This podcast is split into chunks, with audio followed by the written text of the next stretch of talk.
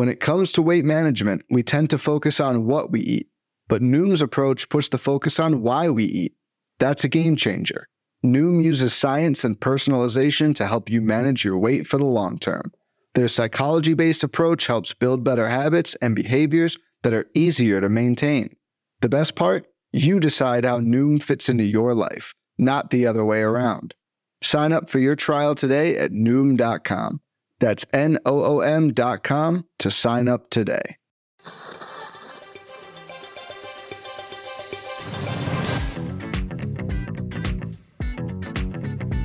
You're listening to This Week in Fantasy Baseball.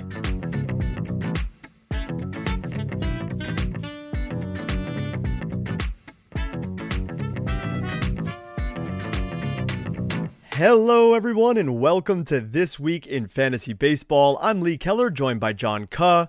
I've officially got the clear from my manager that I'm no longer day to day and I can go back to podcasting and just in time because it's episode 50 of This Week in Fantasy Baseball. It's not really episode 50. John was nice and labeled last week as 49 and a half, although it was a full podcast. So we're just going to technically call this one episode 50, which is extremely awesome. But on today's show, we will cover the latest news around baseball, discuss player performances from the past week, and recommend some hitter and pitcher streamers for the week ahead. But before we do that, John, 50 episodes of this podcast. Do you have any fond memories of it? Honestly, it's kind of been a blur, if I'm being honest. When you talk about fantasy baseball for like an hour and a half every single week, I think they all kind of blend together. Um, like I, I don't remember any of my uh victory laps unfortunately but um i mean there's been some good times obviously a lot of good interviews that we've had on this podcast uh, a lot of fun kind of talking through mvp candidates every single episode it feels like because it's like we don't want to talk about the same players every single time because they're so awesome but also like how can you ignore like you know that matt olson is just you know hitting the crap out of the ball? Uh just things like that is it's always good uh good banter. Um obviously one of the bigger things is probably the martin perez yeah. bet that we had going that i won by a hair. Yeah. Uh yeah no it's been it's been a really fun 50 episodes so far and obviously looking forward to 50 more. Yeah, I think the Martin Perez thing was one of the biggest takeaways because that was the first time we really came up with something as us two where we were like, hey, you know what? Let's just do this side bet. And we kind of ran yeah. with it. And it was kind of exciting every week to check in where he was at. He's like, oh, he's pitcher 31. Oh, he's 28. Oh, he's 42. Like, it right, was cool yep. to keep up with that. I really enjoyed doing the off-season part of the podcast, kind of building up to this season because normally when I do my off-season research and planning and rankings, I kind of just keep that to myself. I don't post it anywhere. I don't do anything with it. It's all just for my own personal use. So mm-hmm. it was really cool – doing what we did, where we went around to each team and we talked about who we were excited about and who we were watching and who was performing well. And that really added another element to my research. And I think it made me a better fantasy player and analyst just by going through all of that. So that was a really cool moment for me. And yet, you're kind of right that pretty much everything doing a weekly podcast about everything in fantasy baseball for that week it's all just a blur. It kind of just goes in and out. You kind of have to reset every week. I remember talking about Kris Bryant every single week for being oh hurt. Oh my goodness, yeah. There's some good memories How that we have. How could you forget that? that. yeah, yeah. I mean, it's something you really can't forget. Just every week talking about Kris Bryant for not playing on the field. Like he played seven games for the Rockies, and yeah, everything else was, was him on the news section. So. Yeah, I mean, I still remember the yeah the, when we were doing those those um preseason episodes. I was like, oh man, I really hope Lance McCullers looks healthy this spring training, yeah. and then you know lo and behold, he you know he hasn't pitched a single game this year, and uh, yeah, it's been you know you you kind of find these like small sort of like you know victory laps or or just bad beats um, that you have throughout the year when you when you have a podcast that runs throughout the year, right? Like you you pick up on stuff. We're like, oh, I remember calling this back in like April, or like, oh, I remember I was really hyping up this guy, and now he's just like an absolute nothing. Yeah, it really kind of filters in and out where you're really hyped about something and you might get a short victory lap, but then they're just absolute poo afterwards. Or yeah. you get a really bad start and you're like, man, I take the L, but then they turn it around. You're like, yeah, I knew it. I was right. so yep. there's a lot of things to reflect with doing a podcast like this. But if there's two things for certain, one, Lance McCullers will rarely pitch in the MLB, and two, we have a podcast every single week. So it's great to have done 50 episodes with you. Obviously, we've done some solo podcasts here and there, but 50 episodes of the show, it's really cool because I don't think either of us thought we would get to this point after just starting the podcast, getting a gift of being able to start a podcast on the Pitcher List Network, and then just running with it and making a show that hopefully people enjoy listening to and it actually helps their fantasy season. So that's all I could ask for as someone who loves fantasy baseball and wants to be an analyst and thinks they know a lot about it and can help other people. If anybody, even just one person, listened to this show at any point and got a helpful piece of information, I think that's all we could really ask for. Yeah, that or you know enjoyed our our weekly kind of bipolar ranting on uh, Lance Lynn. That too was pretty fun. Yeah, that was definitely a good time. I was more of a nutcase in that because I had a lot of shares of him. So my season was a nightmare with that up and down. But speaking of Lance Lynn, not having a great season, we have. And before we get into this episode, I'd like to remind all of you that you could follow our podcast on Twitter at ThisWeekPL, and you could send us your fantasy baseball questions to our email at thisweekplpod at gmail.com. Lastly, make sure that you subscribe to or follow the podcast on whatever streaming platform that you listen to your podcasts on Apple Podcast, Spotify, Stitcher. We're on all of them, so make sure that you subscribe to the podcast. And please, please, please, please leave us a five star review if you enjoy listening to us. And for the 50th episode, give us that five star review. 550, it all lines up. So please leave a five star review and thank you for listening to This Week in Fantasy Baseball. Moving on to the MLB news since our last podcast, we start with Shane McClanahan of the Rays. He will officially undergo Tommy John surgery. That will end his 2023 season and most likely keep him out for all of the 2024 season as well. The Rays have now lost Jeffrey Springs, Drew Rasmussen, and Shane McClanahan for the entire season.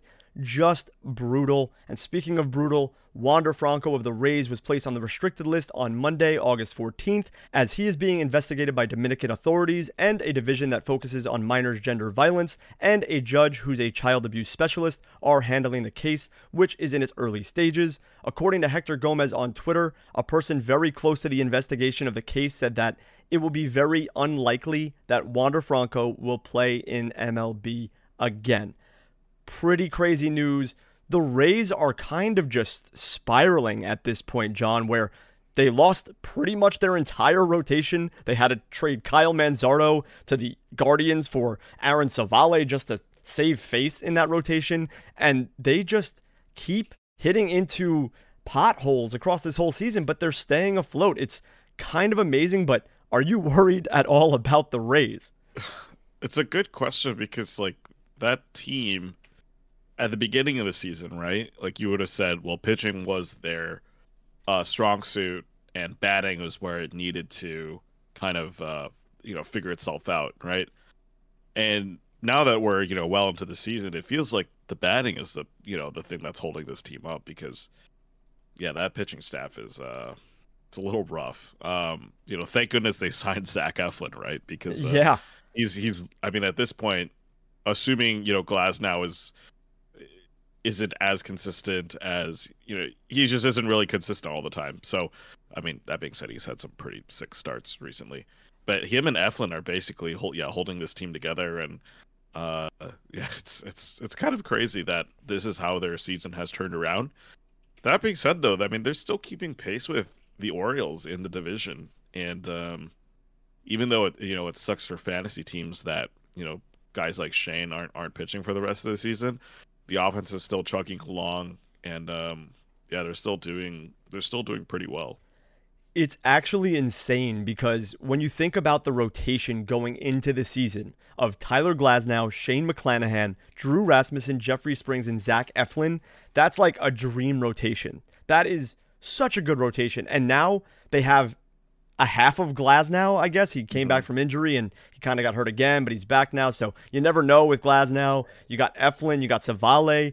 Like I said, Zach Littell was a reliever, and now he's just a decent starter, which makes zero sense.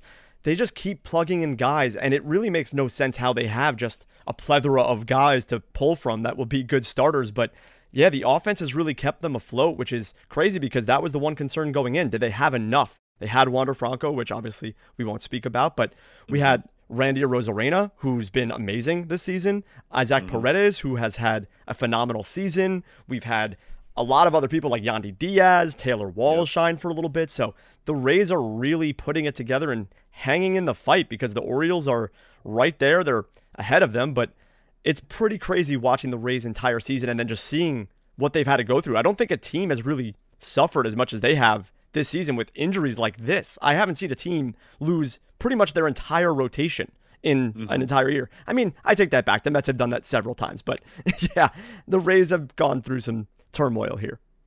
Moving on, we've got Hunter Greene of the Reds. He will be activated from the 60 day IL and start Sunday's game against the Blue Jays. Greene completed a successful four star rehab assignment in the minors and is finally returning to the Reds rotation. Pretty good timing, too, for fantasy managers and the Reds alike. He is definitely a nice sight to see. Ozzy Albies of the Braves was placed on the 10 day IL on Tuesday, August 15th, with a strained left hamstring. It's currently unclear how much time that Albies might miss, but in a corresponding move, Vaughn Grissom was called up from AAA Gwinnett. I believe him and Nicky Lopez will split time at second base, so we'll see how that plays out. But hey, more names to add to your lineup because any exposure to the Braves lineup is good because they are unbelievable. Did you know that in multiple months, John, this season, the Braves have had an over 900 OPS as a team? That seems ridiculous. But when you have two MVP candidates on your team, I guess it kind of makes sense. Yeah, it's absurd. They were comparing the Braves team this season on Mhm. MLB Network to the Big Red Machine, to the Yankees Murderers Row, and Yeah. it lines up like the Braves are scary. Yeah, that I mean that team is insane. Like, I, I know they were like kind of slow, right, starting out of the gate this season. Just like a, just like I think that the first month wasn't exactly like the most Yep. beautiful thing, but since then, yeah, they've been just taking the uh the world by storm, and um, it, that's kind of crazy that their team OPS is that high. Yeah, I believe in two separate months they finished with a team OPS with above 900. Like right now, I believe their team OPS is like 902. It's just ridiculous. And in the first inning, I think they have like a 1100 OPS or something. Like they score so many runs in the first inning. So for anybody who does bets, bet on the Braves to score in the first inning like every time because they are monsters in the first inning. But yeah, the Braves are a scary team. And the fact that they have all these guys locked up long term, their mm-hmm. core, for so long on such team friendly contracts, they just did it right, man. The Braves killed it as an organization. Yeah, and then it's also a team that like still doesn't always play their best guys every single day. Like Sean Murphy's like what playing every other day or something Yeah. stupid like that.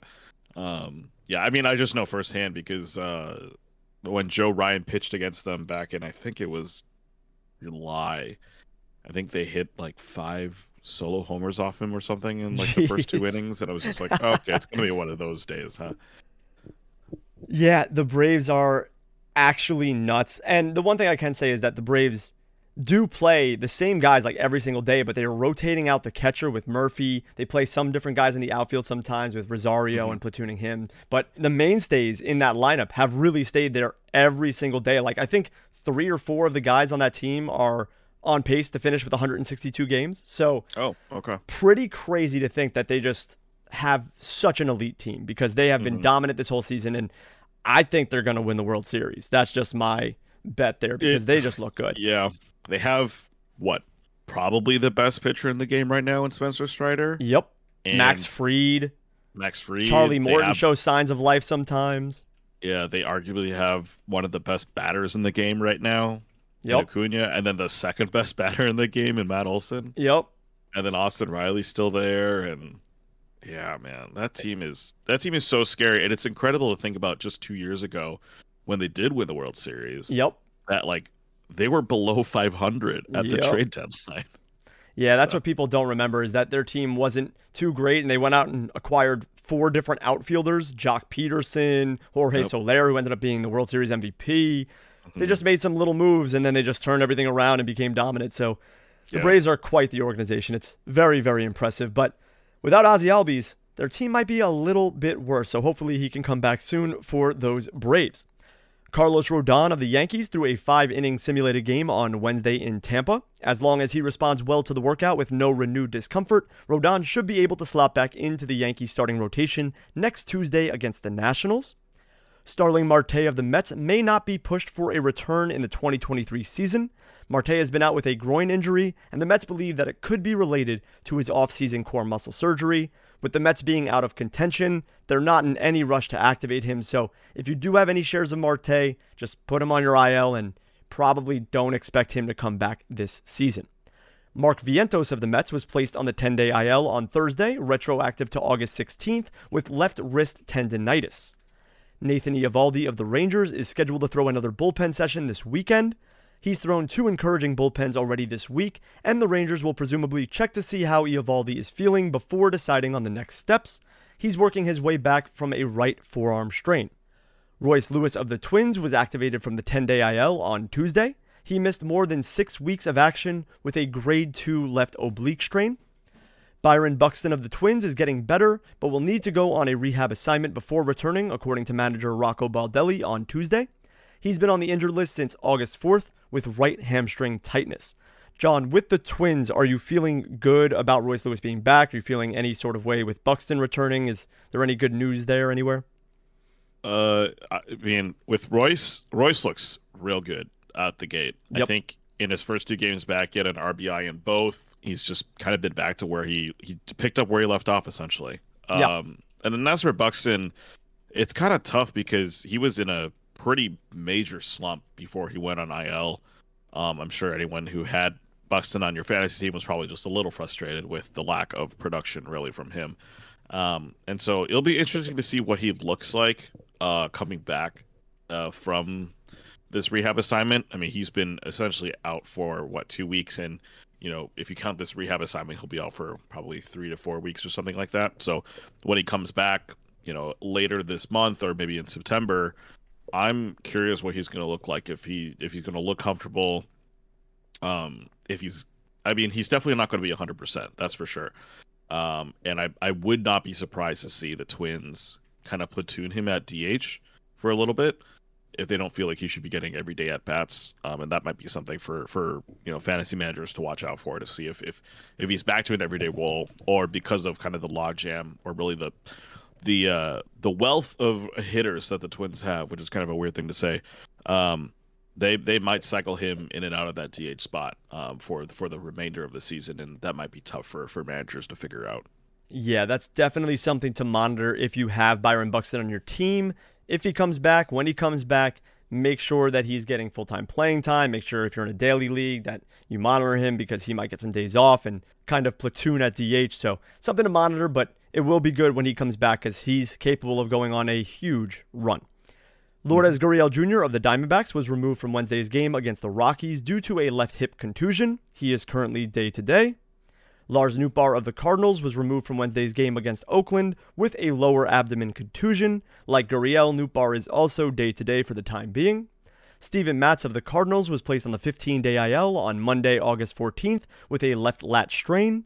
Really bad timing for Matz, who had just started getting into a groove. Lat strains usually require several weeks of rest and rehab, so who knows if we'll see Matz again this season. Just a bummer. I mean, even as a Mets fan, when he was on the Mets, he was just made of glass. He's just one of those guys that constantly gets injured. So it really stinks that once he gets going on a roll, he tends to get injured, and you just feel for the guy because that can't be fun for someone.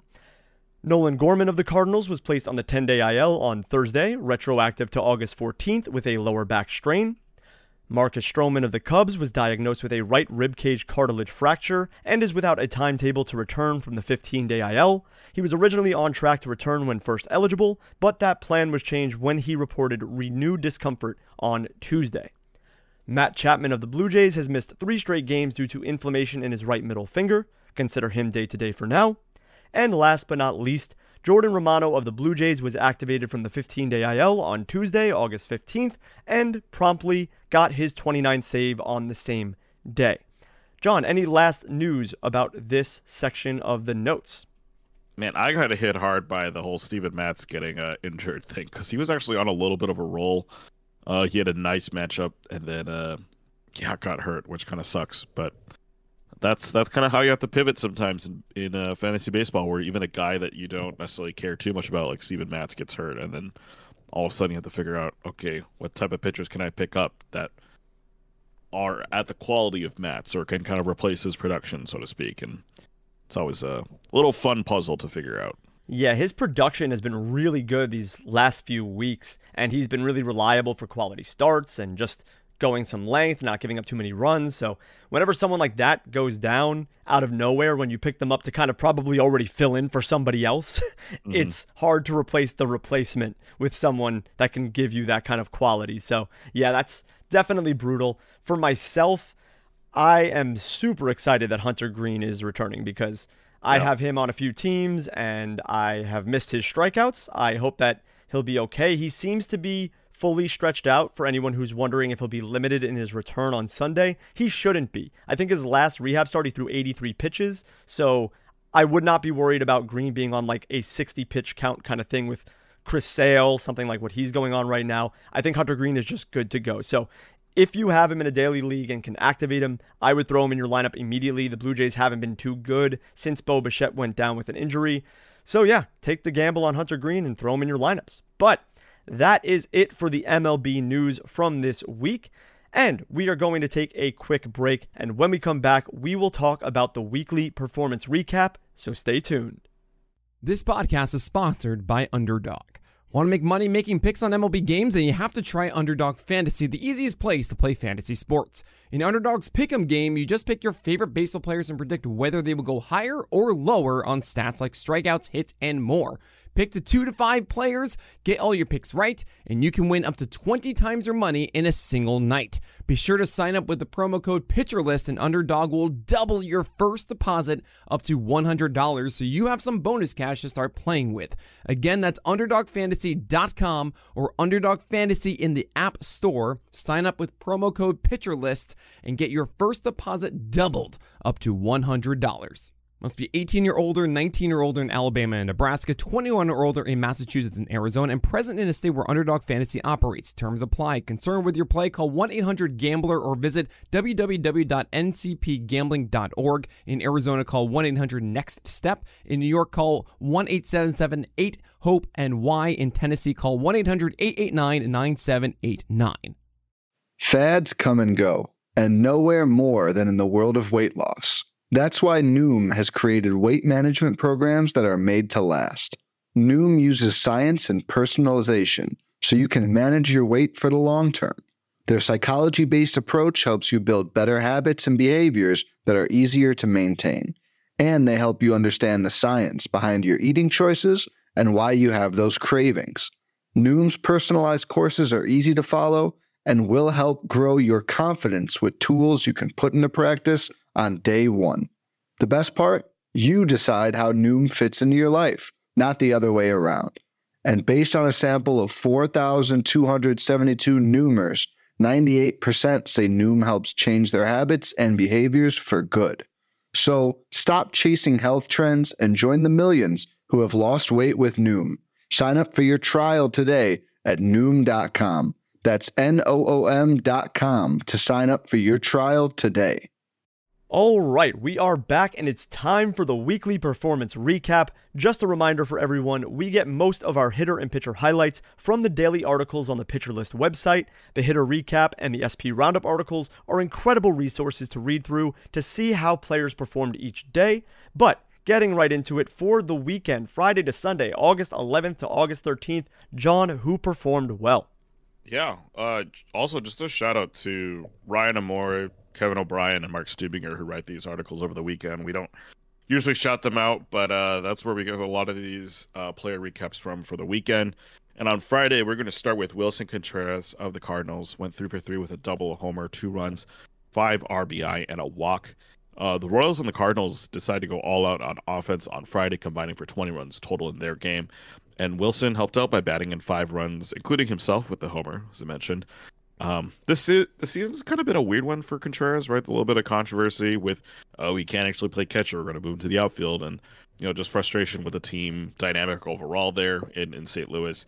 And I don't know. He's been decent after three straight below average years in Chicago.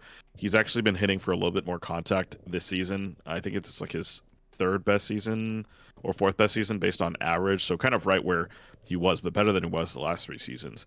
Um, he's currently slashing 261, 357, 446. So not a, a, ton of power in his makeup, but you know he's getting on base and uh, doing good stuff on the bases there. Uh, he's got you know good counting stats as well. He's fourth among all qualified catchers in runs and RBI as well. So he's not a you know he hasn't been a complete zero this year. Um, he might not really be a fantasy darling anymore. I mean, there was definitely you know the, the couple of years where Willson Contreras felt like a top three catcher. I don't think he's that right now, but he's still contributing in helpful way, helpful ways still to your fantasy teams. On Saturday, Joey Gallo of the Twins went four for four with two homers, two runs, four RBIs, and a walk. Uh, it really seems like it was only a few years ago that Gallo was hitting bombs in Texas, but we're actually six seasons removed from the last time Gallo hit 40 homers, and I believe that was uh, 2018. So wow, yeah, it's been a it's been a while since Gallo was actually kind of fantasy relevant. Um, in Minnesota, he's had really consistent playing time, mainly because of injuries. Um, they've always you know been putting him in the lineup. Usually, he's batting usually seventh to ninth though because he's a liability pretty much. Uh, he only has 20 homers on the season. His striker rate is the highest of his career in any season where he had more than 125 plate appearances. Basically, take out you know his two his two first years in the league, and uh, yeah, he's he's basically having one of the worst years of his career. His OBP is still marginally okay. I think it's, it's 307 right now, which isn't great, but it's serviceable in an OBP league sometimes. Um, but really, unless you're in a deep league, Gallo just isn't relevant for your teams. Also on Saturday, Matt Olson, who we pretty much talk about too much, but we should because he's amazing. He broke the home run race open with two homers, putting him in the lead uh, versus Shohei Ohtani and currently he still has a one homer lead right now, 43 to 42 homers. So a little shout out to Matt Olson. And then finally, uh, Zack Gelof of the Athletics on Sunday went four for five with two homers, two runs, and two RBI. Um, there have been some positives for Oakland this year, despite being you know the worst team in baseball, because they've been playing with you know a bunch of their young players this season. Uh, just a few of those names. Uh, Esteury Ruiz, even though he has 150 less plate appearances than Ronald Acuna, he's only seven steals back for the lead, uh, for the league lead in in steals. Um, Ryan Noda, who's kind of like a first baseman, I believe, or third baseman for that team. He's third among all rookies in OBP. He's top five in the AL in WRC plus um, for rookies. Tyler Soderstrom and Shea Langeliers, they've been showing some power as well, and they were kind of two you know hot like catcher um, prospects for Oakland. Um, that being said, though, all those names, Zack Gelof actually has been probably the most impressive since the All Star break. Um, he's only had 119 plate appearances, which I mean makes sense. He's been up in for about a month in the league, um, but since the All Star break, if you compare him to all other players, he's a top 25 player in WRC plus, in homers, and in stolen bases. Um, so that's a guy who can really help you in your fantasy leagues. Um, he's only second base eligible, but honestly, if you need middle infield help, he is available in about half of Yahoo leagues and even less in ESPN. So yeah, if you need um, if you need a guy who can fill in at second base, for example, Ozzy Albies just went down. Gelof might be your guy to insert into the lineup there. So I'm going to save any comments on Gelof because I'm going to mention him briefly later on.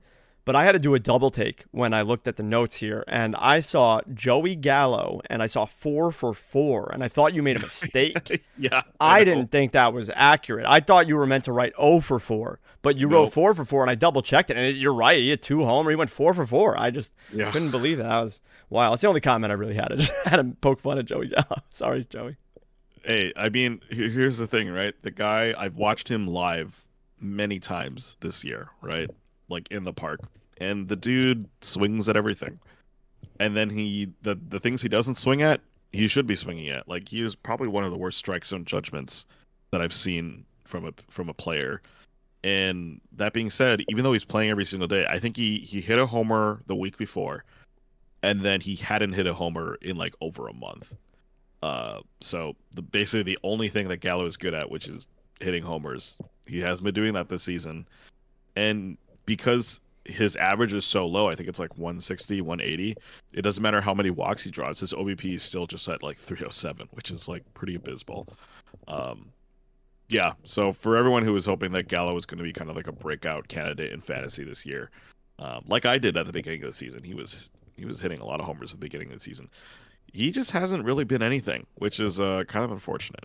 Yeah, the one thing I will say though, I love Joey Gallo, the human being. I think his personality is fantastic. He seems like such Yeah. a nice Mhm. and good dude. So I wish Mhm. him all the luck on the field because he seems like a genuinely great dude. But I had to make fun of the four for four thing because uh, the last time I saw Joey Gallo go four for four, I think it was 2018 when you mentioned when he was relevant in fantasy. So I had to make a comment on it. yeah, I yeah, it was kind of incredible that he he didn't somehow strike out that game. But, yeah.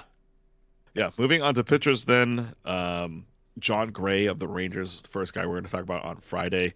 Uh, he was up against the Giants, got a win in that one, seven innings, zero earned runs, two hits, no walks, and seven strikeouts. Uh, after moving to Texas from Colorado well, last year, obviously for Jon Gray, I think a lot of us, you and I included, were very excited about Jon Gray. Um, thinking, hey, he's finally, you know, out of that terrible park. He's now in, in Texas. He can finally show what he's truly made of. Um, but he really kind of wasn't very good last year. And this year is kind of much the same. He's his strikeout rate has gone down from 25% to 20% this year. His ERA is like a little bit better. I think it's like half a point better. Well, like from 3.9 to 3.5. The whip is about the same as last year. Um, and so yeah, it just hasn't really been that great of a season for Gray. I think you know we've talked about it on the pod this year about how he just really isn't that fantasy relevant. That being said, though, his game on Friday showcased a version of Gray that can get whiffs. Uh, he got 11 alone on the slider, um, and maybe that's kind of a sign of things to come. He also had great command. He didn't walk any batters, so here's hoping he's figured something out. He didn't. He wasn't great in his game yesterday. Uh, we're recording this on Thursday, so he wasn't great his game yesterday against the Angels. I believe that's who he played, pitched against. But you know, it, it wasn't like a blow up that he's been having uh, for the re- like like um, the ones he's had this season. So maybe he has figured something out, and we'll see um, in his next start coming up if that's something that uh, that is sustainable for him. On Saturday, George Kirby of Seattle went up against Baltimore um, in a no decision. Went nine innings with zero earned runs, three hits, no walks, and seven strikeouts. The biggest knock on Kirby, pretty much for his entire career, has been his inability to get people to strike out. Um, and although in this one he did average less than a strikeout an inning, this is actually the fifth start in a row where he's had five plus strikeouts. So he's clearly figuring something out, I think, with his secondaries. Um, and you know, it's not just you know fastball heavy for for Kirby anymore. I mean, it is still fastball heavy, but he's able to rely on his other secondaries to get you know strikeouts. And I think next year Kirby is definitely going to be a guy who a lot of people are going to be looking out for um, in in drafts and hoping to get him because he's he's turning into a legitimate ace. Um, obviously, this one he pitched a nine inning shutout. Unfortunately, got the no decision because Baltimore has just been pretty solid this this year, and they were able to uh, to win this one. Uh, but yeah, that all aside, great performance from Kirby. His fastball was great, and the command top tier. And then Dane Dunning of also the Texas Rangers uh, went up against the Giants. Seven innings with one run, seven hits, no walks, and 12 strikeouts in this one. Incredible start for him. He's having a little bit of a resurgence in August. July was pretty terrible. Like just the starts in July were just not very good for Dunning. Um, but in August, he's had three straight quality starts. Um, in this one specifically, his slider usage went up, and it worked out. He got 12 whiffs on the slider alone. The sinker and the changeup were also great pitches. He was getting fi- he got five whiffs um, with both of those pitches, and then also was getting called strikes on the sinker as well. So just good combinations all around for him, helping him get yeah those 12 strikeouts. And I don't know how much this lasts, but his next two starts against the Brewers and the Twins, both those teams love to strike out. So maybe that's a good opportunity to pick up Dane Dunning from the wire and uh, see if he's available for for your fantasy teams. So for Jon Gray, we all know that I'm a huge fan of Jon Gray, and we were both excited about him coming into the season. Like he could take that next step forward. He's learning from Jacob DeGrom, and you know DeGrom is a fastball slider guy. Jon Gray's a fastball slider guy, so we thought we could see some progress there.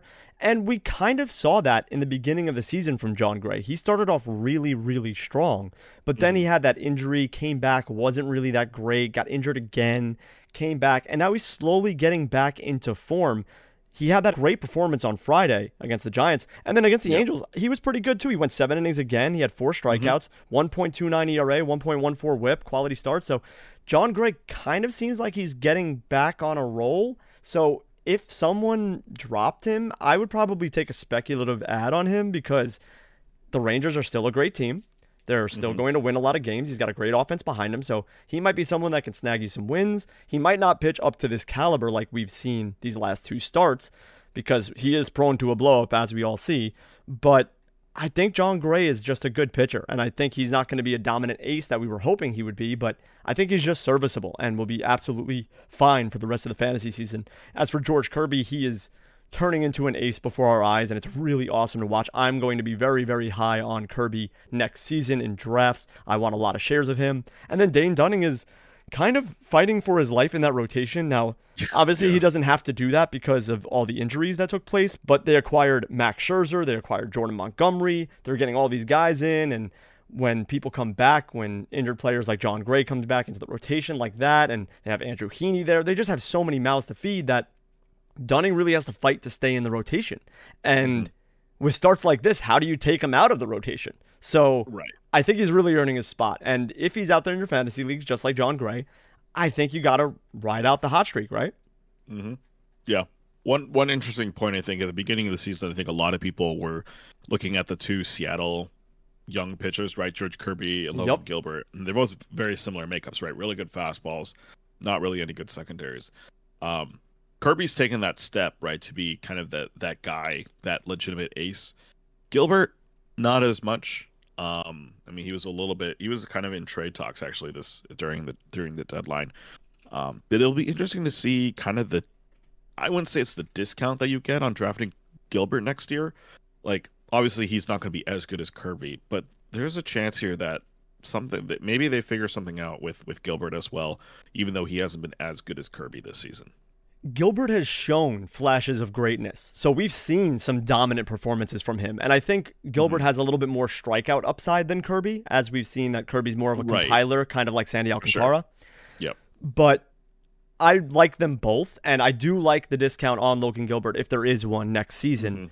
just to have a bounce back season and to be elite because he's been serviceable this year. He's been absolutely fine, but he hasn't taken that next step that we were hoping he would. And George Yeah. Kirby's kind of doing that. We just need to see the strikeouts go up a little bit more.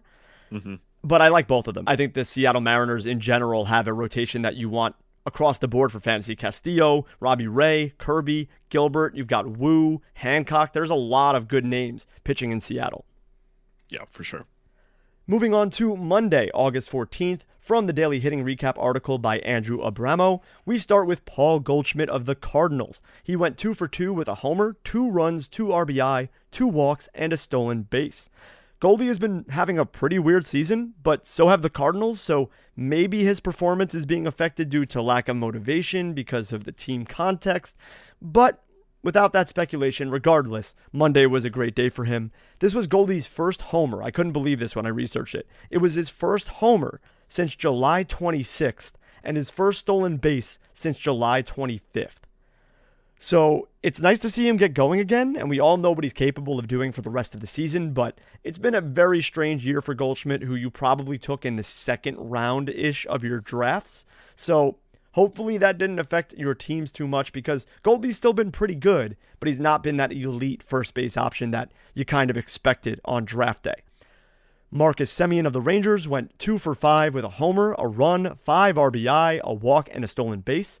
Semien is having a monster season counting stat wise, mainly because the Rangers are just one of the best offenses in baseball. Semien has 96 runs and 78 RBI so far on the year, and that's mainly batting leadoff. So, pretty crazy to have 80 RBI almost batting leadoff. Obviously, with the team being so good from 1 to 9, those are going to happen. And he's also had 19 homers and 11 stolen bases. He's easily a top three second base and shortstop for fantasy. He has both of those eligibilities on Yahoo, and man, he is just really, really good this season. Eddie Rosario of the Braves went 3 for 5 with a double, a homer, 3 runs, and 4 RBI. He's only 17% roster on Yahoo, which I found pretty strange because he plays pretty much every day and bats 6th or 7th in that Braves lineup. So if you want some free, cheap exposure to the Braves lineup, Eddie Rosario is pretty much out there. He's had a 250 average, 18 homers, 50 runs, and 57 RBI this season. He should be rostered in deeper leagues and five outfield leagues for sure, but if he gets a little hot streak, he could be a league winner as well down the stretch. So if you need a hot bat or someone just in the Braves lineup, like I said, Eddie Rosario might be your guy. And last but not least, Josh Bell of the Marlins went 2 for 4 with a homer, a run, and an RBI. Bell has really picked things up as of late. In August, Bell is slashing 309, 377, 636 with 5 homers, 3 doubles, 11 runs, and 10 RBI. Maybe the trade to the Marlins gave Bell some motivation. So it's good to see because I think he had like 10 runs in the first two months of playing for the Guardians, where it was like not even serviceable. It made no sense. He's already gotten that in just one month with the Marlins. So it's good to see Josh Bell rebounding a little bit. Yeah, it's actually kind of hilarious that all it took for the Marlins to, you know, get some offense going was getting Josh Bell. Um, Arraez is hitting homers now. Like the rest of the Marlins team actually like kind of figured something out offensively. Not saying Josh Bell fixed them, but you know, in, in some respects, it's kind of like he he figured something out, and the rest of the team is is following with him. And uh, yeah, Rosario, kind of a good point there. I think he homered again on Wednesday as well, so he's he's swinging a hot bat right now, uh, definitely. So you should you know try to pick him up if you have an extra spot available in the outfield. Yeah, he was someone down the stretch, I believe, two seasons ago, maybe three. I don't know. My memory's a little bit foggy with him specifically, but there was a stretch in August or September where Rosario was going off. And in the playoffs, he was going off as well. So players that are capable of that can really carry you in a week of fantasy baseball. So Eddie Rosario might be a guy that can help you out if you have any outfield problems currently. But I would probably say just in deeper leagues and five outfield leagues, he should definitely be owned.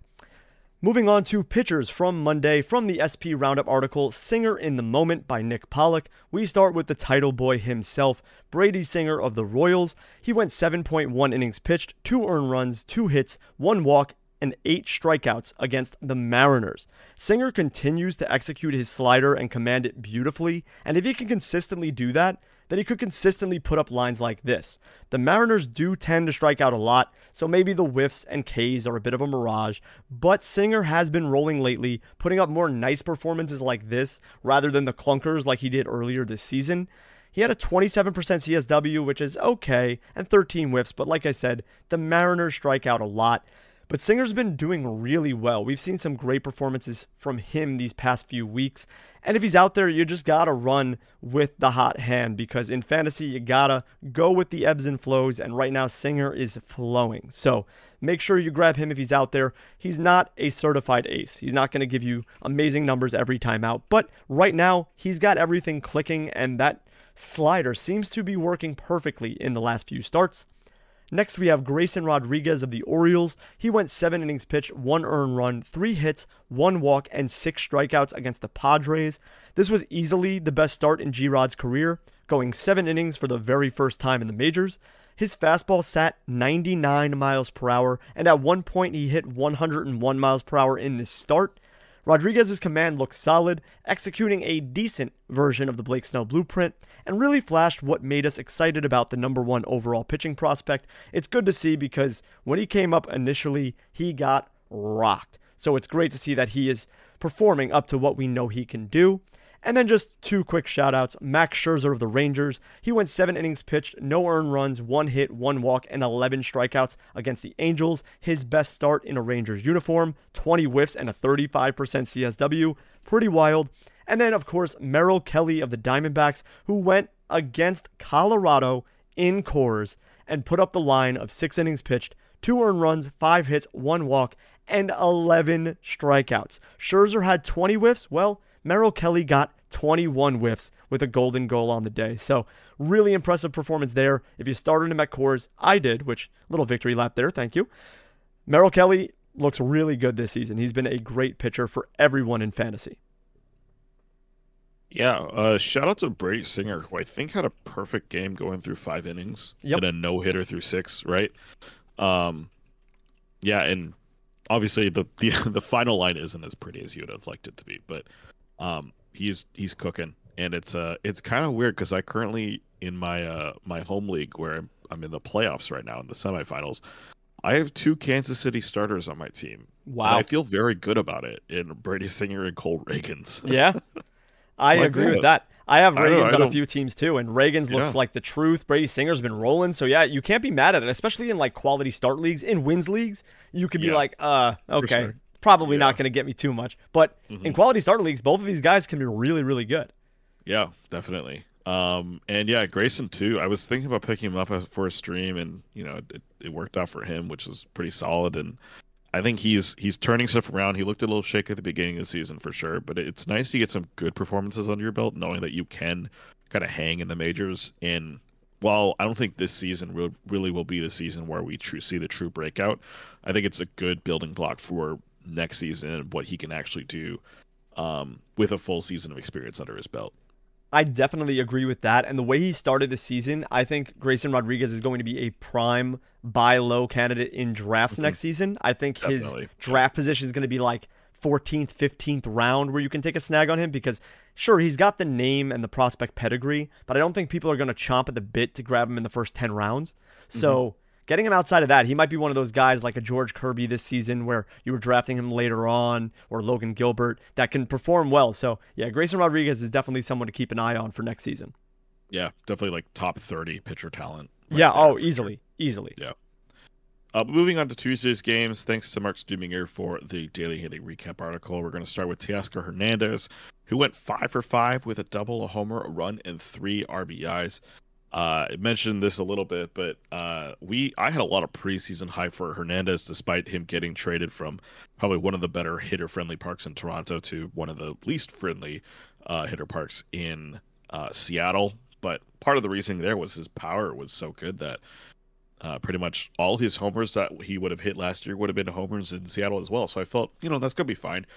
Unfortunately, it's been a eh, not great season. He's failed to replicate the last three years of his success uh, in that new home. He's dealing with career lows in OBP and slugging. And while he might replicate his counting stats from last year, I'm sure most fantasy managers were hoping him for to be to be better than last year. Last year was kind of a down year for him, to be honest. Um, he did have a spike in the middle of the season where he was one of the best hitters in the majors based on kind of the PLV metrics that we had, but he's since regressed down to the 25th percentile in hitter performance. However, he is seeing a bit of an uptick in that metric. So here's hoping that as the Mariners make this playoff push, that he's able to contribute to that because he has kind of been a nothing burger for them since the All Star break. And then Corey Seager of the Rangers, three for five with two homers, two runs, and five RBI. Um, kind of joke about this, but in our monthly check in on Corey Seager because I think we just love talking about him because of how good he is, and also I think he's on both of our TGFBI teams. Um, Corey Seager really is playing like an MVP candidate. Um, if you look at all batters with more than 300 plate appearances, Seager is second in average, third in OBP, second in slugging, and first in WRC plus. And the only other player that can claim to be in the top five of all of those categories is Freddie Freeman. Um, sure, he doesn't really have the counting stats, right? Like he's down in homers, RBIs, and runs this season, obviously because of injury. He doesn't really steal bases, but he's basically been playing at an MVP level for any of the games that he's been available. So, uh, honestly, yeah, we missed about a month and a half of Corey Seager, and that kind of sucked. But um, other than that, he's been really, really good. You and I both really liked Teoscar Hernandez going into this mm-hmm. season. And I had multiple shares of him in a 12 team satellite league in NFBC, in a dynasty league. I drafted Teoscar Hernandez. Just lots of exposure to Teoscar, and he's been really, really bad. He's been a rock in the lineup recently, and it stinks to see. I don't think anyone really expected him to have such a down year like he's having, mm-hmm. but this is just astronomically bad. And I think he's going to be a buy low guy next season as well, where maybe you get him at the very end of your drafts and just chuck him in the last spot of your outfield and hopefully he performs because right. he's been doing horribly. But this five for five game at least shows that he has sign of life. And earlier we obviously saw that, like you said in the PLV metrics, he was looking good, and mm-hmm. he just kind of flamed out, which is very annoying because Teoscar was someone who I was very excited about. And then Corey Seager, yeah, we have him on our TGFBI teams, and he is just so elite. I mean, he's got a 348 batting average in 78 games right now. That yeah. is crazy. He's got an OBP of 411. I mean, Seager is just so good. And he reminds me a lot of Freddie Freeman. Obviously, now Freddie's stealing bases at an astronomical clip, so that's yeah. kind of relevant. But if you took older Freddie Freeman, which which is funny because I mean younger Freddie Freeman from two years ago, Corey Seager pretty much kind of looks like the same player, where he's going to hit mm-hmm. 30 homers, bat over 300, have 100 RBI, 100 runs. Like Seager is just an elite bat at shortstop. Yeah, it's it's pretty incredible to see what he's doing this season. Um, yeah, despite the injury uh, taking away his games. So it's unfortunate that he likely won't be an MVP candidate, um, but in our minds, I think he should be. Yeah, if only he could stay healthy. If he stayed healthy this season, I think he would have like 40 homers and batting 320. Like, come on. Yeah. That's crazy. Would have been fun. Uh, moving on to pitchers, uh, thanks to Nick Pollack for the Faltered State article, uh, SP Roundup article. Uh, we're going to start with Logan Allen of the Guardians, who went up against Cincinnati uh, in Cincinnati, actually. Got the win here. Six innings with zero earned runs, four hits, three walks, and seven strikeouts. Allen showed a bit of everything in this start, with whiff inducing secondaries, namely his slider and his changeup, but also a bit of poor command, which has been kind of a theme for him, three walks. That being said, though, uh, that command was at least good enough to not let the Reds do any damage with extra base runners. Uh, obviously, eliminating them, the four hits is pretty nice. And strikeouts are actually his highest total in the last month. So a little bit of a little little resurgence for him. And he gets the Tigers next, so I think he should be startable in that one. If um, and he's probably available in your leagues as well. Uh, Jordan Montgomery of the Rangers, talking a lot about Rangers pitchers today, I guess. But um, he went up against the Angels, got a win in this one. Six innings, one and run, six hits, no walks, and nine strikeouts. When everything's working for Jormon, it's a beautiful thing. That changeup and that curveball working together. Got 13 whiffs in this one. Uh, and the command, which has been an issue uh, this season, kind of a non factor in this game, had zero walks. Uh, obviously, the nine strikeouts are great. Uh, starts like this, though, unfortunately, come rarely from Montgomery. Uh, it's rare that he's able to limit this much damage. That being said, though, he is a quality start machine. He's got eight in his last 10 starts and 15 on the season, which is good for 10th among all starters. Yeah, Jordan Montgomery was such an interesting acquisition because I don't think anyone saw it coming that he would go to Texas. I know yeah. that he was available and that he might get traded, but it seems not too long ago where the Yankees traded him to the Cardinals in that mm-hmm. Harrison Bader trade. So it's wild to see them let go of Montgomery. It makes sense, but the fact that he's on the Rangers, I mean, the Rangers have such a good rotation too if everyone's healthy. I mean, think about it. Max Scherzer, Jacob DeGrom, Jordan Montgomery, Andrew Heaney, Jon Gray. The list goes on. You got Nathan Eovaldi, Dane Dunning. I mean, mm-hmm. what is going on? That's like eight great pitchers. so yeah. there are just enriched with talent over there in Texas. And this is an amazing start from Joe Mont with nine Ks against the Angels. Only one earned run, no walks. I think that's the big part. If he's not walking anybody, he's looking really good. And then Logan mm-hmm. Allen, yeah, he's a serviceable guy. I was really excited about him when he first got called up, and he had that Same. really good first four starts. You know, mm-hmm. he looked solid, like someone who was just going to replicate it every time. And he kind of let me down from that point on, where I kind of cut bait with him everywhere. Yeah. and now I just consider him to be one of the high end streamer guys in good matchups. And this was a good matchup, and the next time he gets the Tigers. So if you need a streamer, he's someone I would run out there. Yeah, definitely. And uh, I was looking up some stats on those rookie Guardian pitchers because you know they've been trotting out a lot of them this season. And yep. Allen has the second most innings out of all of them. Uh, although ironically, I think out of him, Bibee, and Gavin Williams, I think the most hype right now is for Gavin Williams for sure. But um, Bibee and Allen have been, yeah, just you know, really high end streamers. Bibee's probably been more of a guy that you're keeping on your roster, but yes, um, all those guys really have been cranking out really solid performances this year. It just so happens that Allen just has been a not as polished as as the rest of them. Yeah, Bibee is definitely performing amazing right now. He's been really, really good. And I was really excited about him too, so I love that he's performing well. And then Gavin Williams, his last two starts have been phenomenal. Of course, they come after I drop him in several leagues because I needed the space for other people or people came back from the injured list. So I said, ah, you know what? Gavin Williams really isn't going over four innings. And then what does he do? Pitch the two best starts of his career so far and looks way more confident. So don't like that for me personally, but I love that for him because he is a talented young man. So hopefully we'll see more of Gavin Williams very soon. Moving on to Wednesday, August 16th, from the Daily Hitting Recap article by Jim Chatterton.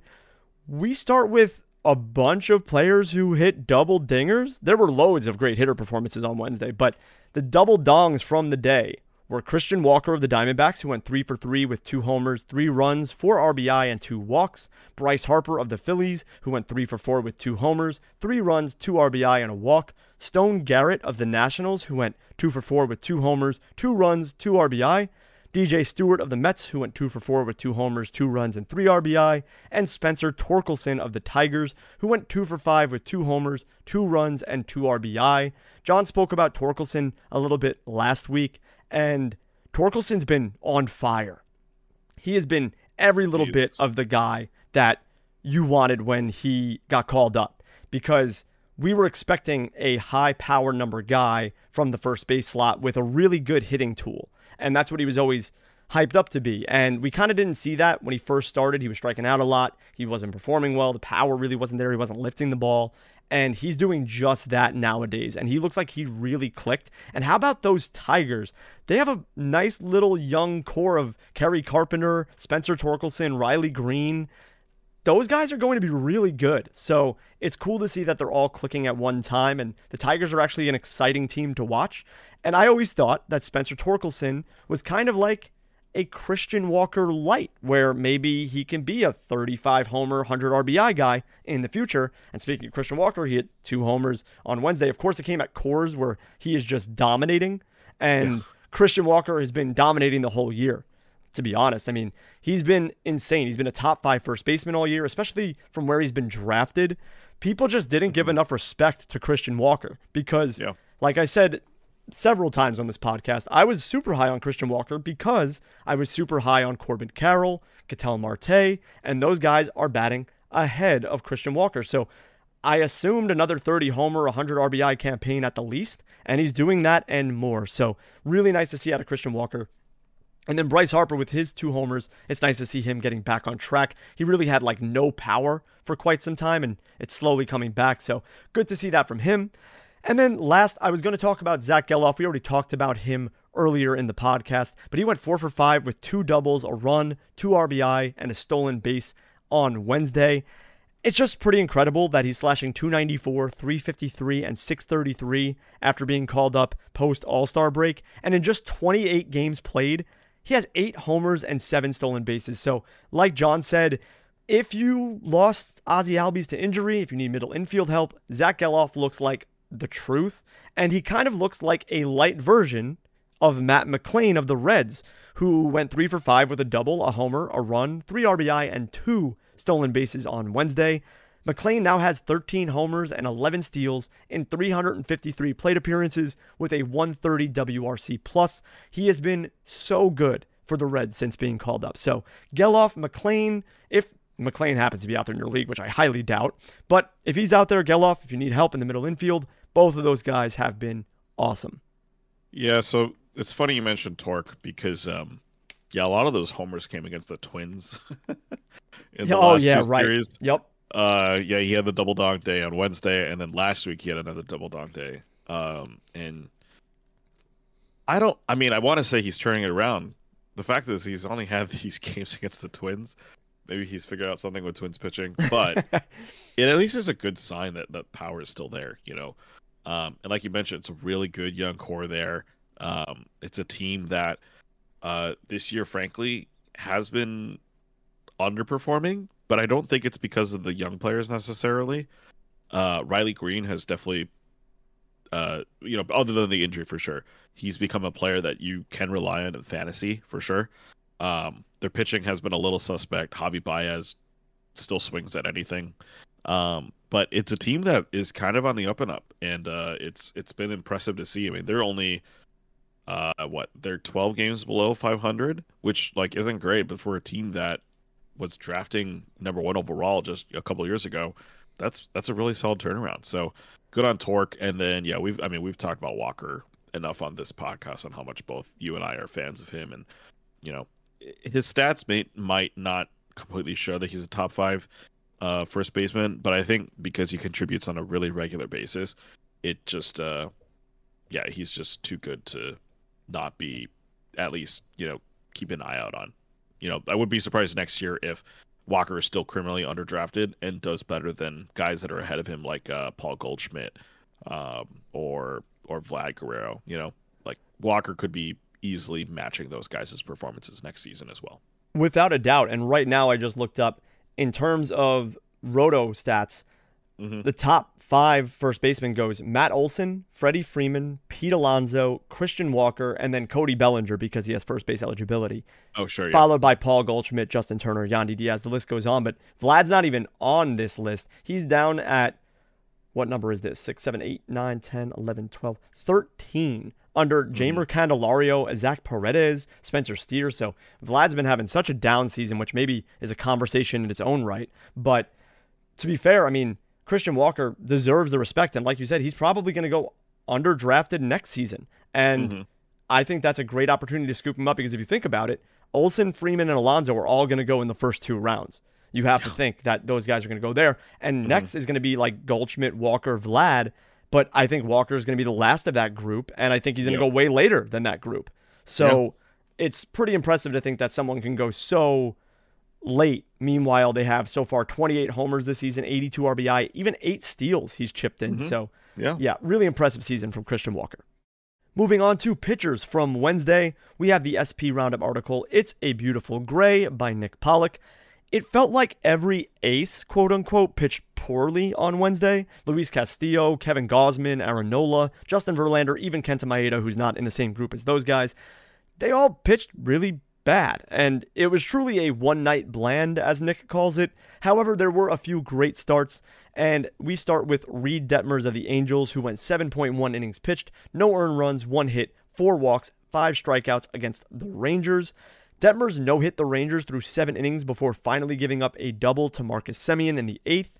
He didn't have a single pitch above a 30% CSW in this one, and his fastball velocity was down about a tick or two. He was usually over 95 with the fastball, and he was sitting 93, 94. However, he commanded the slider and curveball much better in this one and decided to go east to west with his four seam fastball instead of elevating it like normal.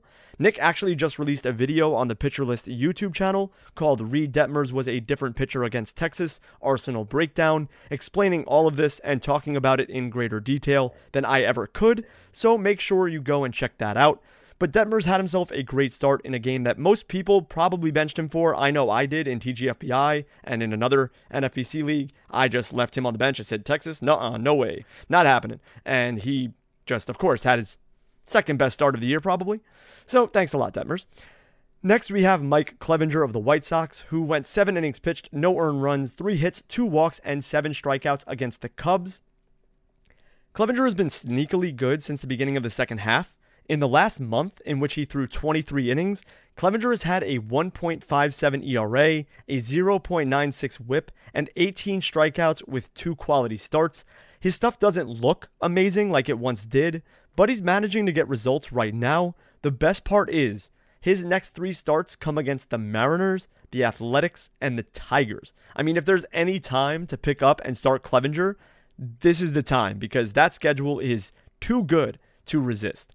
And then just two shoutouts. Paul Blackburn of the Athletics went seven innings pitched, no earned runs, six hits, one walk, and eight strikeouts against the Cardinals. He dominated with his secondaries. The curve, slider, and changeup had a 47% CSW total.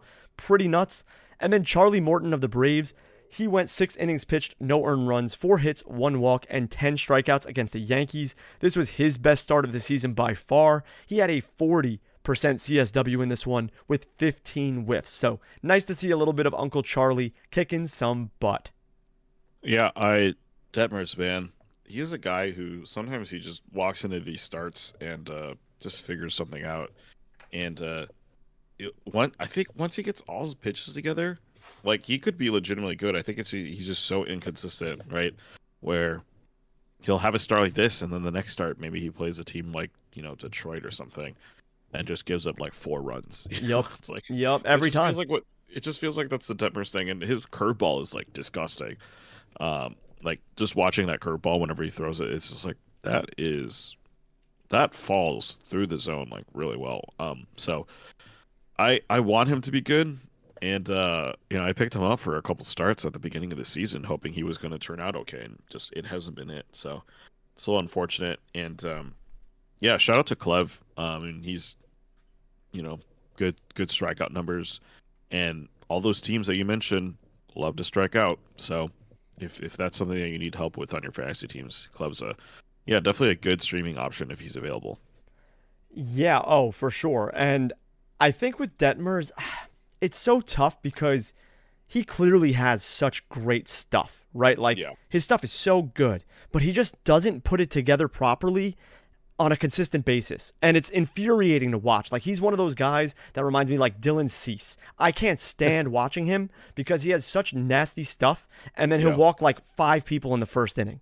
And I'm like, I just can't deal with this. It gives me anxiety to watch. So Detmers is just one of those guys that I think he's so nasty. I want him to be so good. I have so much faith, but he just Yeah. never does it. I don't know. It's Mhm. weird.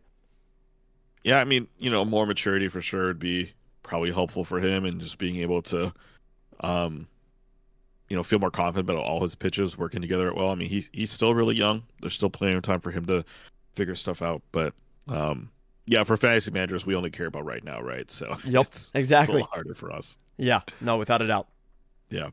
Uh, well, moving on to Thursday's games, uh, let's be honest, there really wasn't much because there was only six games scheduled and one of them was postponed. So a little bit of a struggle finding some good uh, players, but um, still some some good performances to talk about. Uh, Joey Meneses of the Nationals, uh, he went two for five with two doubles, two runs, and five RBI. Uh, he was facing off against his former organization, actually in the Red Sox, which I thought was a fun little tidbit. Um, and he managed to get five uh, runs batted in without hitting a single homer, which is kind of a rare feat, I guess. Uh, after his really solid rookie season last year, where he slashed 324, 367, and 563, he's just been more pedestrian this year. He's only managed 11 homers, slashing 281, 329, 418. Well, I remember Meneses, I was like kind of high on during the preseason because a lot of projections were hyping him up as like a potential 30 homer guy.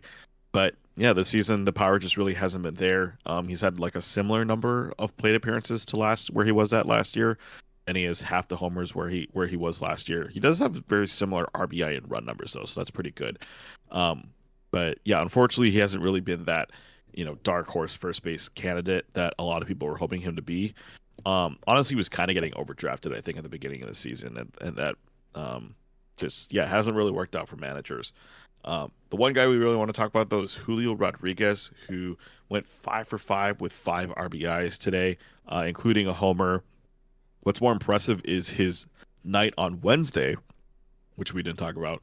He went four for six with two doubles, a run, two RBI, and two stolen bases. So uh, it was a little unfortunate for me because I'm facing him in fantasy this week in the playoffs. So I'm, you know, kind of rooting against him. Uh, so I guess it serves me right that he decides to have basically two of the best games of his career Yep. uh, back to back. Um, yeah, J Rod's kind of been interesting this season because a lot of people were expecting him to take kind of the next big step, which is kind of a lot to ask for him as he had a really good rookie season. You know, like what what really how big is the next step? Um, and yeah, he's not as good as he was last season, but that's fine. He's still top ten among outfielders in runs and RBI, top fifteen in homers. You know, that's you know maybe not a guy that you're drafting first overall, which you know some people were thinking about early this season. It was like, oh, you know, J Rod, like, yeah, he's like number five, number six in in uh in terms of player rankings, but maybe he's number one. Um, he hasn't necessarily been that this season. But that being said, he's still contributing for your fantasy teams. Um, I'd be interested to see what his price looks like um, next year.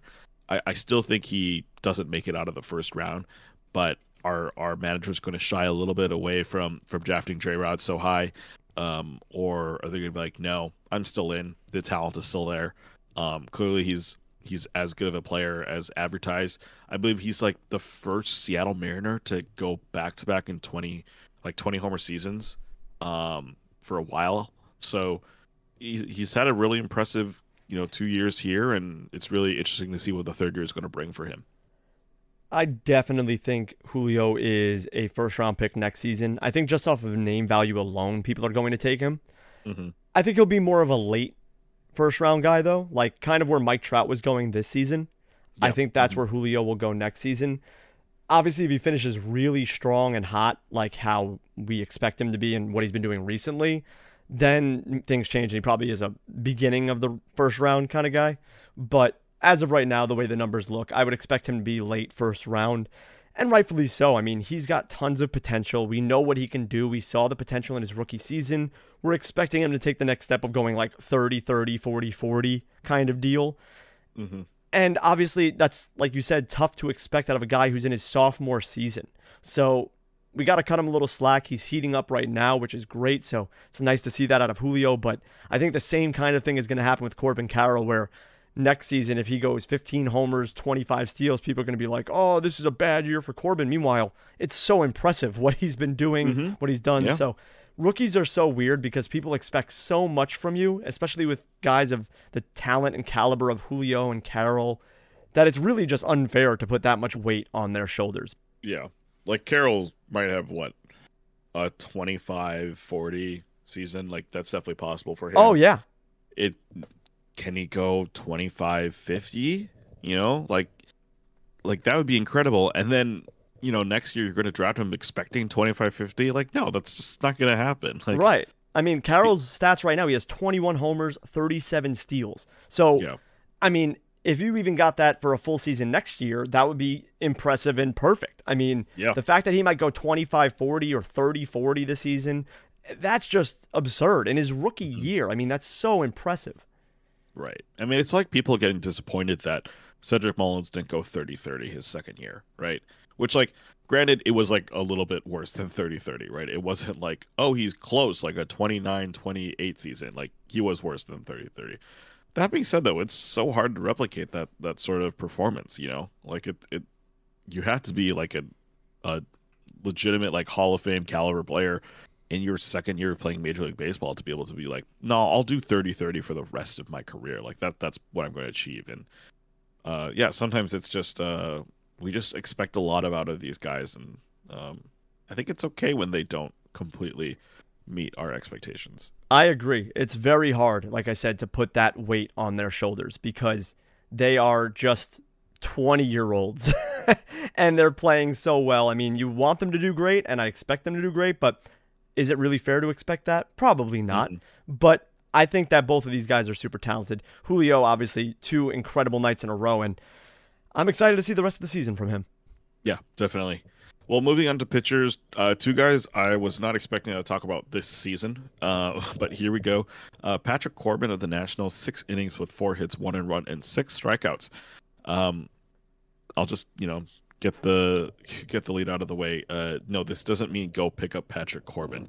Uh, this season he's gone. He's had one game where he's went seven shutout innings with nine strikeouts, and then the next start he went five innings, gave up ten hits and six runs with two strikeouts. Like this man is so inconsistent.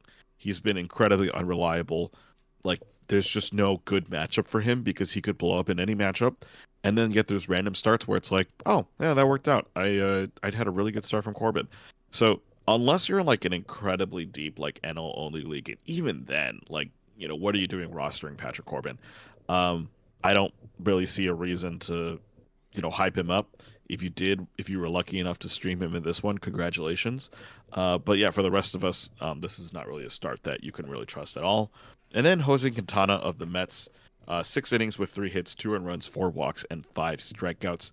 Quintana picked up a quality start here, which actually continues the streak of five straight quality starts for Quintana, which is kind of impressive. His calling card this time was the curveball, and his previous start was the fastball. Uh, but this time the curveball got four whiffs, five called strikes. Uh, just a really solid pitch for him.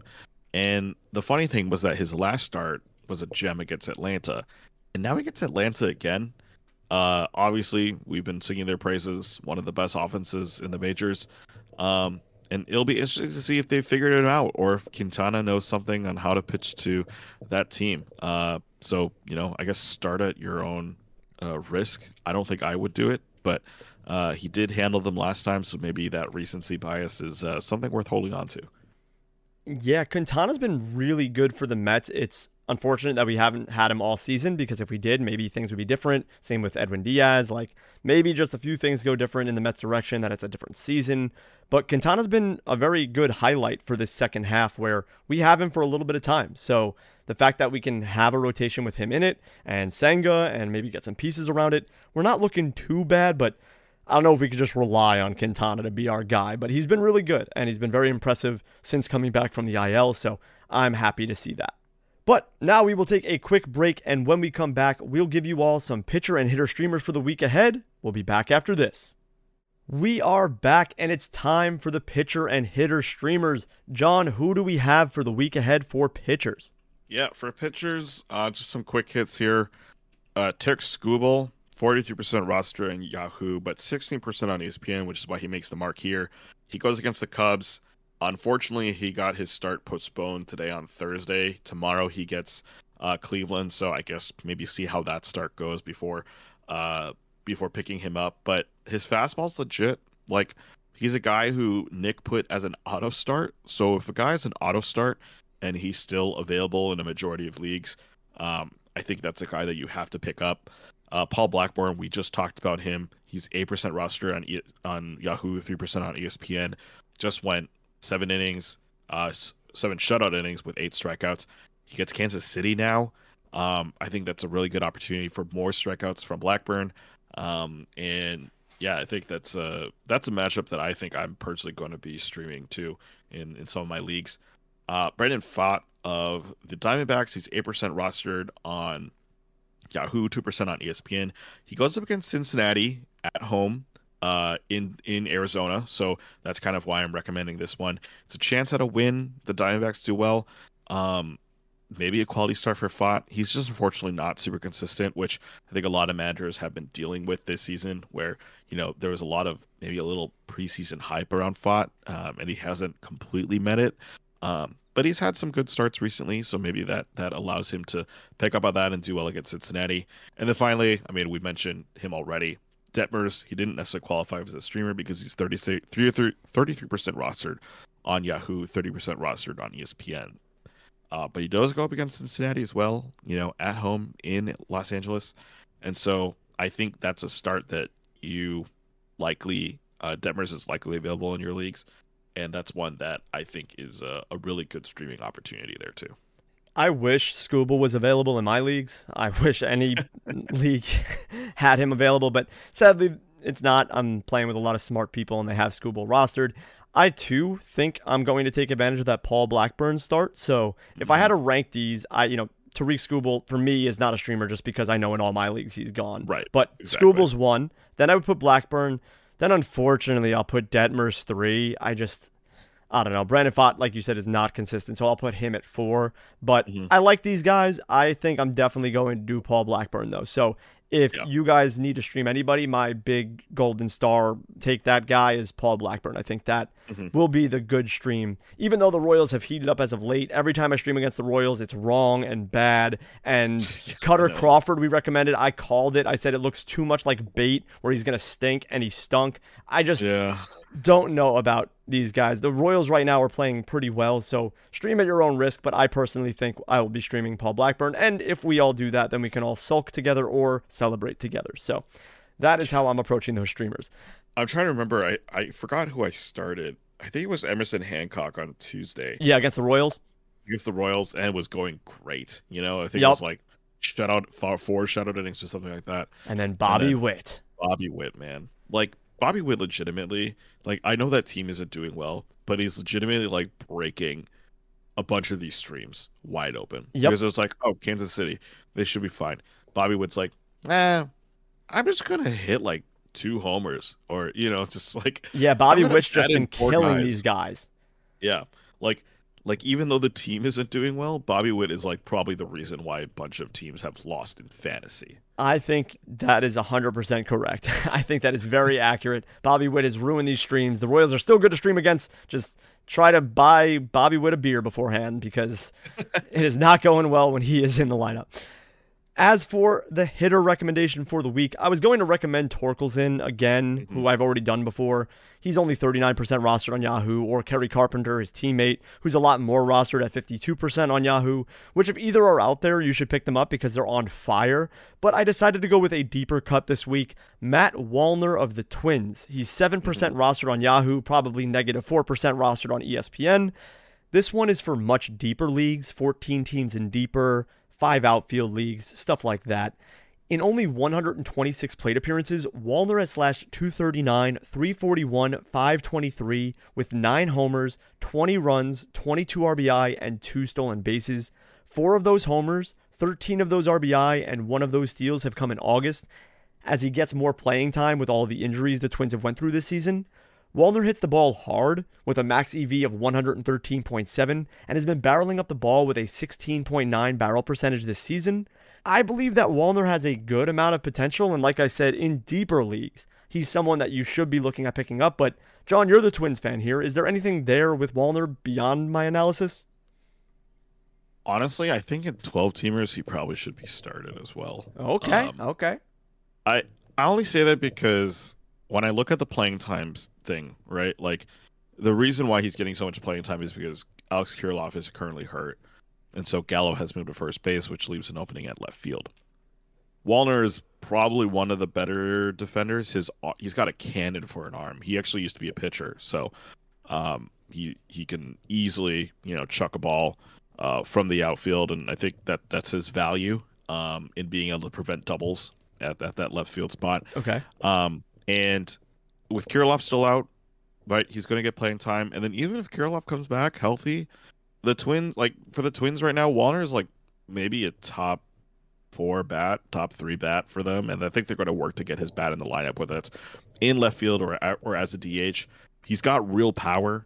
Um, and the, I think the encouraging thing actually has been that at the beginning of the season, the dude could not hit, you know, breaking pitches at all. He was basically like, just give me fastballs, and if I can't get any fastballs, I'm going to strike out here. His strikeout numbers are a little bit better since he's come back, and I think that that that actually shows a little bit of promise that this is real. Like the plate discipline is actually like a little bit legit. Um, so I'm all for Wallner. I'm kind of sad I missed out on him in TGFBI, and uh, I think the dude is legitimate. I'm trying not to hype myself up too much about Wallner because he is a local kid as well. Oh, so okay. it's easy to be like, oh, you know, this is like the next great like Minnesotan to play for the Twins. Um, but yeah, I just think he's I just think he's so good. And if if you're only relying on a guy for like a month, you know, I don't think there's a reason that Wallner shouldn't be on a list of guys that you should be picking up. Yeah, I mean, I don't want to hype it up too much because once again, the guys that are like 7% rostered and stuff, they're usually just kind of hot guys that do it for a little bit and then Mhm. flame out. But Wallner looks like he has a pretty strong profile in the underlying metrics. So I thought he was a good recommendation. Once again, for deeper leagues, I would more recommend him. But in those 12 yep. team leagues where maybe you need a util bat or you need help because an outfielder got injured, maybe you lost Starling Marte or something along the likes of that, then Matt Wallner is pretty good right now. He's been playing really, really well as of late. So maybe it's a name you never heard of. Matt Wallner of the Twins. Pick him up if you need help for the outfield. But that's going to do it for this episode of This Week in Fantasy Baseball, the half century episode. Thank you all for listening to This Week in Fantasy Baseball for this long, this many episodes. If you've listened to every single one of them, we thank you so much because we're only doing this because you guys are listening to it. So thank you very much for listening and streaming the podcast. Before we go, make sure you follow us on Twitter at ThisWeekPL and send us your comments and questions to our email at thisweekplpod at gmail.com. You can find John on Twitter at the John. That's T H E J O H N K E. And you can follow myself on Twitter at Regicidal. That's R E G I C I D A L.